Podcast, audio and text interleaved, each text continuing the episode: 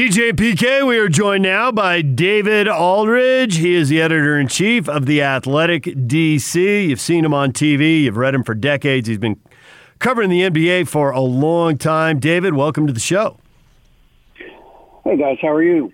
We're doing well. We're doing well. We both read your uh, your story. I think one thing we can all agree about in the digital age, whatever its downside, you got more room to write. You wrote, and you wrote and there was no one to cut it for space. Sorry, it's great, David. We just don't have space. You don't have to hear that. No, that's always a good thing Yeah. uh, in the writing in the writing space. Um, we don't try to abuse it, but when you need to take two thousand words to discuss something fairly complicated, um, the good news about being at the Athletic is that I have the opportunity to do that. So we really enjoyed both of us. Uh, well, enjoyed your coverage over the years, but enjoyed this particular piece. Both of us, DJ and myself, PK, we are California transplants. We moved here in the early '90s, but we've been here now, coming up on close to 30 years, and uh, we've seen this community and we know a little bit about it. And so it seems like at any time something like this happens, the issue of minorities, and then obviously with the NBA, it's African Americans, how comfortable they can be in Salt Lake City. And you talked to Mike Conley and Derrick Favors. You probably could have talked to as many guys as you possibly wanted in your three decades of covering the league. My thought for you is how much of it is it still a concern the perception out there meaning the states and the rest of the world the rest of the country as far as this being a welcoming place for african americans Well, I, I think it. You know, i i if you only go by what you know, Mike and Derrick and some of the other players on the team now have said that they are. You know, things seem to be a lot better, and I think that kind of jibes with what the anecdotal evidence and the physical evidence in terms of demographics would tell you that, um, as you guys know much better than I do, I think Salt Lake City is a much much more increasingly diverse city than it was maybe 20 years ago. Um, and so I think diversity always um, helps minority groups feel a little more comfortable, a little better. Um, and you know, I just think it's they. The, the point of the story was that you know there was this, and it's and I and I said in the story that it, it doesn't mean that it's still there, but it was there at one point. I'm sure as you guys yeah that there was Right. a perception among many black players that it just was not a good place to go. People did not want to play there. Um, I still think it's very difficult for them to get free agents to come there. So to me, the the thing that's interesting is that they have convinced all of their black players of of significance on the roster to not just stay, but to stay for a long time, to sign, you know, long term contracts to remain there. I mean, Jordan Clarkson last year would have had a lot of suitors, I think, or he could have signed a one year deal with them and been a free agent this year. There's a lot of teams that have money, um, or going to have money and would have an opportunity to give it to him. Uh, he knew that. His agent knew that, I'm sure. Um, and they opted to stay long term. You know, you could say Rudy Gobert can't turn down $200 million, and there's, there's some truth to that. Um, it's hard, would have been hard for him to turn it down in Miami or New York if, where, if he was there. Um, you know, but Donovan Mitchell certainly took the money. Um, Derrick Favors came back, which I think is significant, um, and signed a three-year deal. Um, I think that's very significant. Um, so those players over the last three to five years have really embraced not just the notion of playing on a good team, because the Jazz have been a good team under Quin Snyder the last several years, but to make a long-term commitment to the franchise and to the city, and I think that's significant. So there's a uh, there's a lot of nuance to the discussion, and you address a lot of it. And my guess is being around the league as long as you have, and and seeing you, you know, seeing what you've written and what you talked about when I've seen you on TV. You know, you probably could have gone twenty thousand or two hundred thousand words if you'd chosen, because there's there's so much nuance to this. But I think one of the points that has to be addressed, and, and you're better at addressing this than PK and I think, but it seems like on one hand, there's the topic, well, if I go there, there's going to be a lot of negative behavior towards me. How are people going to talk mm-hmm. to me? How are they going to treat me? All of that. But then there's also, is there a community for me to fit into? Is there Um, you know, you, you had a really interesting quote. I think it was from Favors, where he was talking about, hey, some stuff he just can't buy locally. He's got to order on Amazon. So it seems like Right. there's a lot of tiers to this discussion when you talk about how comfortable and I am I going to be in place X, in this case, Salt Lake City. Uh, yes, absolutely, and I think that's part of the, you know, part of the, the the the difficulty in talking about race is that you're also talking about class at the same time in, in a lot of cases, right? So, you know, someone like Derrick Favors who's making a lot of money, he can go on Amazon and get whatever he needs that's not available, and so it's okay. Like you can live in Salt Lake City if you can have whatever you need shipped in. But for, you know, a lot of people of color in Salt Lake City who aren't making that kind of money, they may not have that luxury. You know what I mean? So that's why it's a it's a it's a new it has to be a nuanced discussion because it's not one size fits all. Um, I can only talk about black basketball players because that's what I cover, and you know I I don't I don't cover uh, working class America, um, and so I cover people who are pretty rich for the most part, um, and so they are able to kind of do things that other people aren't, and so you have to have that. You have to understand that when you're writing about these things. And so, but I tried to limit it to black basketball players in Salt Lake City because even you know, 20, like I said, 20, 25 years ago, even the fact that guys were making money did not make it worth their while to go to Salt Lake City in, in large case, in many cases. So that has changed. And I think that there is a positive to be um, gleaned from that, that guys do feel more comfortable.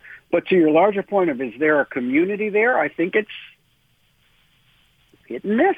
I think it's hit and miss. I mean, I still think guys are going, you know, there's not a whole lot of I mean, there is a black community in Salt Lake City. Don't get me wrong. I know there's churches there, and there's there's certainly um, communities there, but it's not as diverse and as large. I think as as people would feel, especially comfortable being in. You have to kind of make the co- the conscious decision that you're going to live in a community where you don't see a lot of people that look like you every day. Yeah, I don't think anybody could argue that. It's still uh, relatively minuscule, if you want to say that. That Derek, or I was going to say Derrick Favors, but Derek Harper quote of years ago, and both DJ and I were living in the community at the time. That stung. You know, that Yeah. you go live in Utah, and it's it's still out there. I'm wondering. It it seems like from the the glory years of the two Hall of Fame guys up until through uh, Carlos Boozer and Favor, uh, Deron Williams, and now these guys. It Yeah. seems like all the guys who've been here, the minority guys, which in large part obviously are black, that they like it. There, there was a quote we played a quote, uh, radio bite. Uh, favor, uh, Boozer was down in Miami. And the radio guys bought into the typical stereotype and said, ah, you know, you had to play for the Jazz and blah, blah, blah. Gosh, basically, how did you, how much did you hate it? And he said, yeah, it's not really that bad. So the point being, when guys get here, they end up liking it. And we know, and you've already said it, it's hard to get free agents.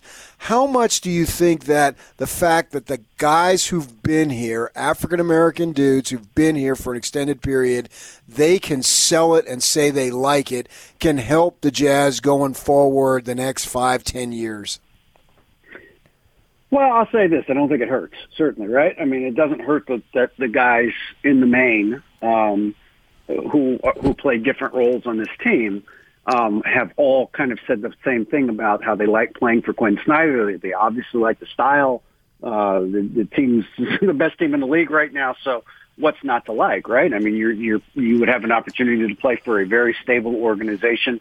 They pay. Um, they're not cheap. Uh, they do. They pay their players uh, market rate to stay. Um, so certainly, I think there may be opportunities down the road um, for the Jazz to not, you know, again, realistically, do I think the, the young, you know, great young players in this league, when, whenever they become free agents, is is Utah going to be on the top of their list? I mean, I I don't think it will be. I'll be honest with you. I, I don't think it will be. I don't think it'll be at the top of Luka Doncic's list. You know what I mean? Like, I don't think it will be. But that doesn't. That's okay. It doesn't matter if you're drafting guys or you're bringing in guys.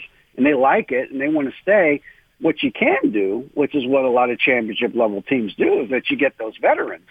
And you guys got Joe Johnson a couple of years ago. You know what I mean? That's that's big to me. When you get a guy at the end of his career who's or who's nearing the end of his career that still can play a little bit and help you win, those are the types of guys that help you win playoff series. You know, Joe Johnson and people like that that that that are veterans. And so if you every couple of years are adding you know, a seasoned veteran who's taken less money to come play for a winning organization that has a chance at a ring, that's a big deal because you've got the core group in place already. But those vets are the guys that can help you, you know, in, in a in a play in a game on the road, you know, down three two or down three one, and make you believe you can still win and make plays. Those guys help you. And so if the Jazz can can continue to bring guys like that in, that's a big deal. We're joined right now by David Aldridge, longtime NBA reporter. He is now the editor in chief of the Athletic DC. He's got a long story. Uh, the headline is high, Flying High this season, Utah Jazz, again grounded by questions of race. And this conversation just keeps reverberating. So you write what you wrote, you got a ton of quotes in it, but everybody knows everybody. And you've been a reporter for a long time, and players know who you are. They probably watched you when they were in high school or college. So I'm mm-hmm. curious what kind of feedback you get, either texting, you don't really go around the league and you're not popping in locker rooms these days because of the pandemic, but I'm sure you still right. get some kind of feedback because the conversation is ongoing. What have you heard since you've written it from around the league? I think, you know, look, nobody wants to rain on Utah's parade. They're having a, a magical season. They have a great chance to win the championship this year. Um, so you want, you know, there, it, it, you'd have to really be looking to write something negative about him, right? I mean, so you're, you know, the the point of the story was going to be a fairly positive piece.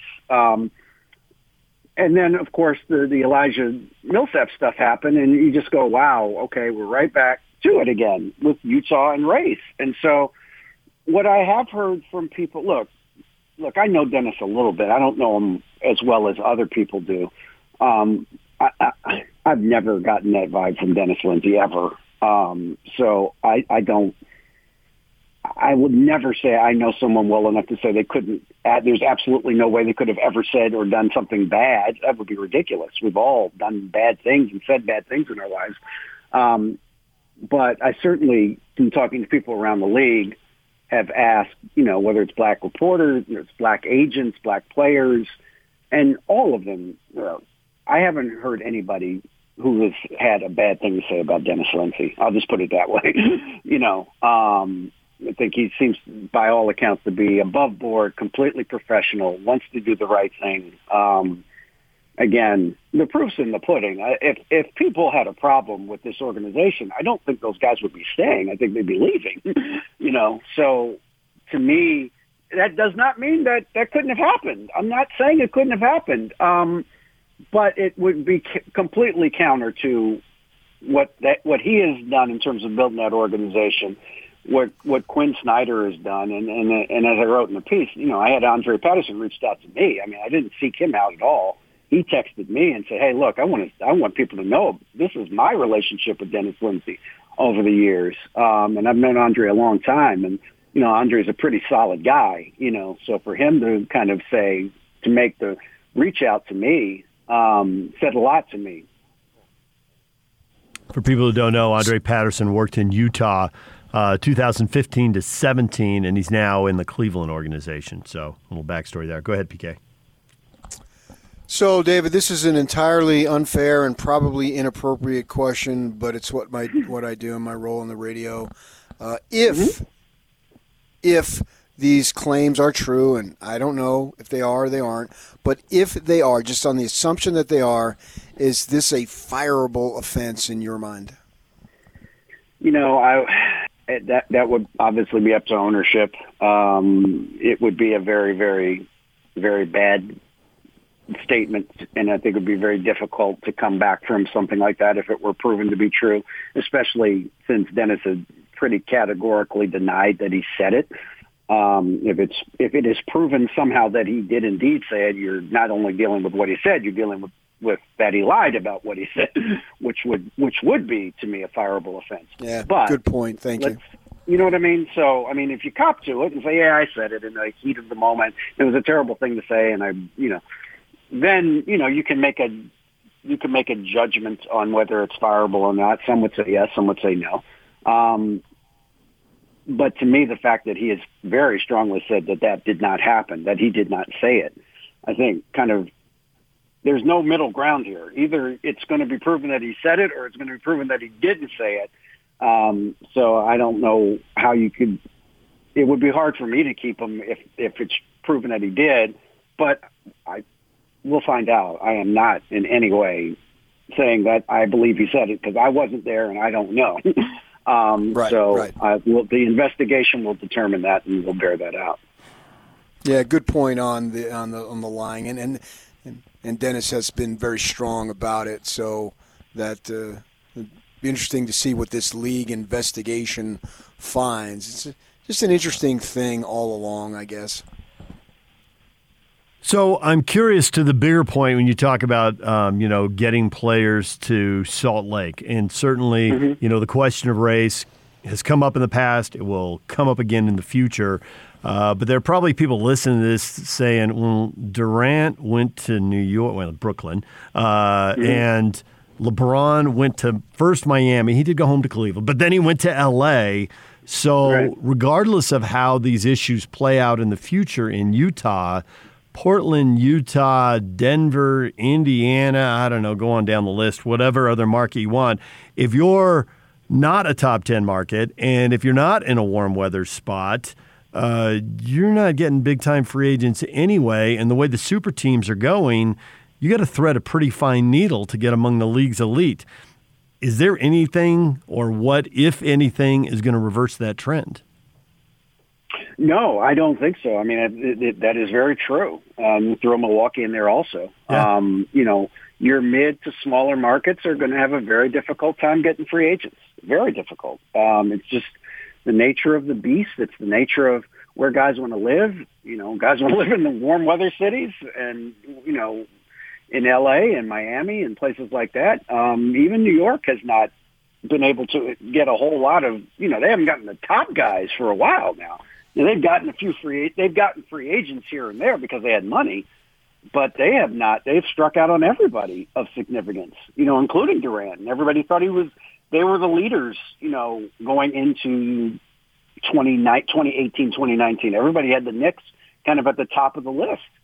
Um, and they haven't gotten it done. So it's it's there aren't a lot of targets. I mean, Chicago's never tried really in the free agent piece. I think Chicago could get free agents they've never even really tried. Other than Dwyane Wade, they haven't really gone all out on anybody. And that's just kind of a philosophical, organizational kind of thing that they do up there. Because um, I think they could get people to come to Chicago. But um, but you're right. There's no question that that the mid markets are are always going to have difficulty bringing in marquee free agents. That's why um, I have no problem. In fact, I think Utah is a model to me of how to do it which is, you know, you, you have to you have to hit home runs in the draft. And Gobert and Mitchell are home runs. Home runs, you know, no doubt about it. 450 foot home runs, um, and that's what you have to do when you're when you're in, in a mid market. Um, you have to really hit the draft well because having the ability to kind of control a player's salary for the you know first four or five years of their careers is just massive. And then again, you get to a point with, with a Mitchell or with a Gobert when they get to their second or third contracts. If you can, you know, if you're willing to pay that kind of money, we saw Sacramento didn't want to pay DeMarcus Cousins and, and wound up trading him. And, and so, uh, Gobert, they, they paid and this year he's more than lived up to it. So, um, that's always going to be a, a, a challenge for mid markets. But the ones that do it well, like Milwaukee, I think, or, or and like Utah, I think you you can win big, and you can have a chance, and that's all you can ask for if you're any NBA teams to have a chance. And I think those two teams have legitimate chances of being finals teams this year. I want to run a theory by you, and maybe it's a, a bias, and maybe it's a hope. I spent 23 mm-hmm. years working for newspapers, and now that I've been in radio, uh, my, my mindset has changed. You know, in newspapers, you don't root, but in radio, if you have your teams win, it's good for business. I want to see them win for selfish Right. reasons. So maybe it's my bias that I'm bringing to the table. But in my mind, today's players are so sophisticated in that they can overlook some perceived negatives and will look toward obviously the money will look toward the winning culture will look towards the stability and management which includes owner gm and coach and they have that sophistication to know a good situation even if it's out in the middle of nowhere in the rocky mountains that that can attract them because of their sophistication today and the world being so much smaller with all the technology. So that along with drafting well maybe they don't get the premier free agents but they can get guys that can help their ball club, as you say, at the end of their careers or towards the end of their careers, like a Joe Johnson. So the point being, the sophistication of today's players can help the Jazz not only survive but thrive. Do you buy that? Yeah, yeah, I think there's some truth to that. Yes, I mean, I certainly don't think, I don't think markets matter as much as they used to because you're right. I mean, you know, Oklahoma City had two league MVPs, right? I mean, they because they it doesn't matter where you play now. Everybody sees every game, right? So there's no um, bias in that regard. There's no, there's much less bias. I'll put it that way than there maybe was 20 years ago. Um, so yeah, there's no question that you can play, you can get commercials and endorsements. Doesn't matter where you are. If your team's good and you're an exciting player, I mean, I think you have to be an exciting player. I don't, you know, I think Donovan Mitchell has a much better chance of getting national TV contracts than Rudy Gobert does Royce O'Neale. You know, no disrespect to them, but what Donovan does is exciting, especially to young people, and that's what advertisers, that's who advertisers cater to. So yeah, there's some truth to that. Um, it's all, but it's still a challenge now. I mean, I don't want to. I think you, I don't want to sugarcoat the challenge. It's significant. You have to be as good as Utah has been in getting players for it to work. Because if you don't, you really struggle. I mean, it's really hard um, to continue to put a competitive, winning basketball team out there. Um, you know, Milwaukee got Giannis. They drafted Giannis, and that changed everything for that franchise. And the chances of that happening again are probably one in a million. You know, just that you at at 13 in the draft, you pick a guy who's who becomes that good. I mean, it just does not happen very often that you do that. Um, so there's some luck involved, but but they were smart enough to see the potential there. And um, but you have to be that good when you're in a mid market and you're in a middle, you know, a, a middle type of market in the NBA. You you really do have to be great at drafting. David, last thing before we let you go, if you're handicapping the rest of the NBA season, if the Lakers are healthy, are they the favorite? I think so, just because I, I, I just think Anthony Davis makes them so difficult. You know, LeBron is LeBron; he's still great. Um, Anthony Davis just makes it really hard to defend them, and it make and he makes it really hard to score on them. I mean, he's a better defensive player, I think, than he gets credit for. Um, so the combination is just very difficult to overcome. LeBron, we know LeBron can take four other guys of any type to the finals. He's done it before, right? um, when you add a, another top five player to it, it just makes it really, really hard. And they're, you know, their role players play off of that. Those guys, I think, are, are big time players. You know, KCP and people like that, and Mark Marcus Morris and or Markieff Morris and guys like that. I think that if they don't have too much pressure on them, they they can make shots, and that's all they need to do in the playoffs is make open threes. Um, and we saw defensively how good they could be last year. Now, the que- there is a fair question, and they were good last year, but they also had Dwight Howard, who played very well for them in the bubble. We'll see if Gasol plays well in the bubble, and you know, I, I'm not. He's a good player, but I don't think he brings the physicality that Dwight brought that I thought really impacted Jokic in that series. You know what I mean? Like he really went after Jokic physically. Um, that's not Marc's thing. Marc is a, you know, Marc is a very cerebral defensive player and smart in that regard. Um, so we'll see. We'll see. I, I think there is a vulnerability there, but I do think it, all things equal with everybody healthy, I would certainly put the Lakers at the top of the list. But I, you know, I think Utah, I think the Clippers, I think they're they're all there. Denver certainly, if they get it together and they're showing signs here and there. Um, you know, I think the margin is small, but I would say the Lakers are the favorite. Well, David, we enjoyed the story you wrote for The Athletic, and thanks for coming on the air here with us for a few minutes. We appreciate it. My pleasure, guys. Thank you for having me. David Aldridge, longtime NBA reporter, now working with The Athletic. He is the editor in chief for The Athletic DC.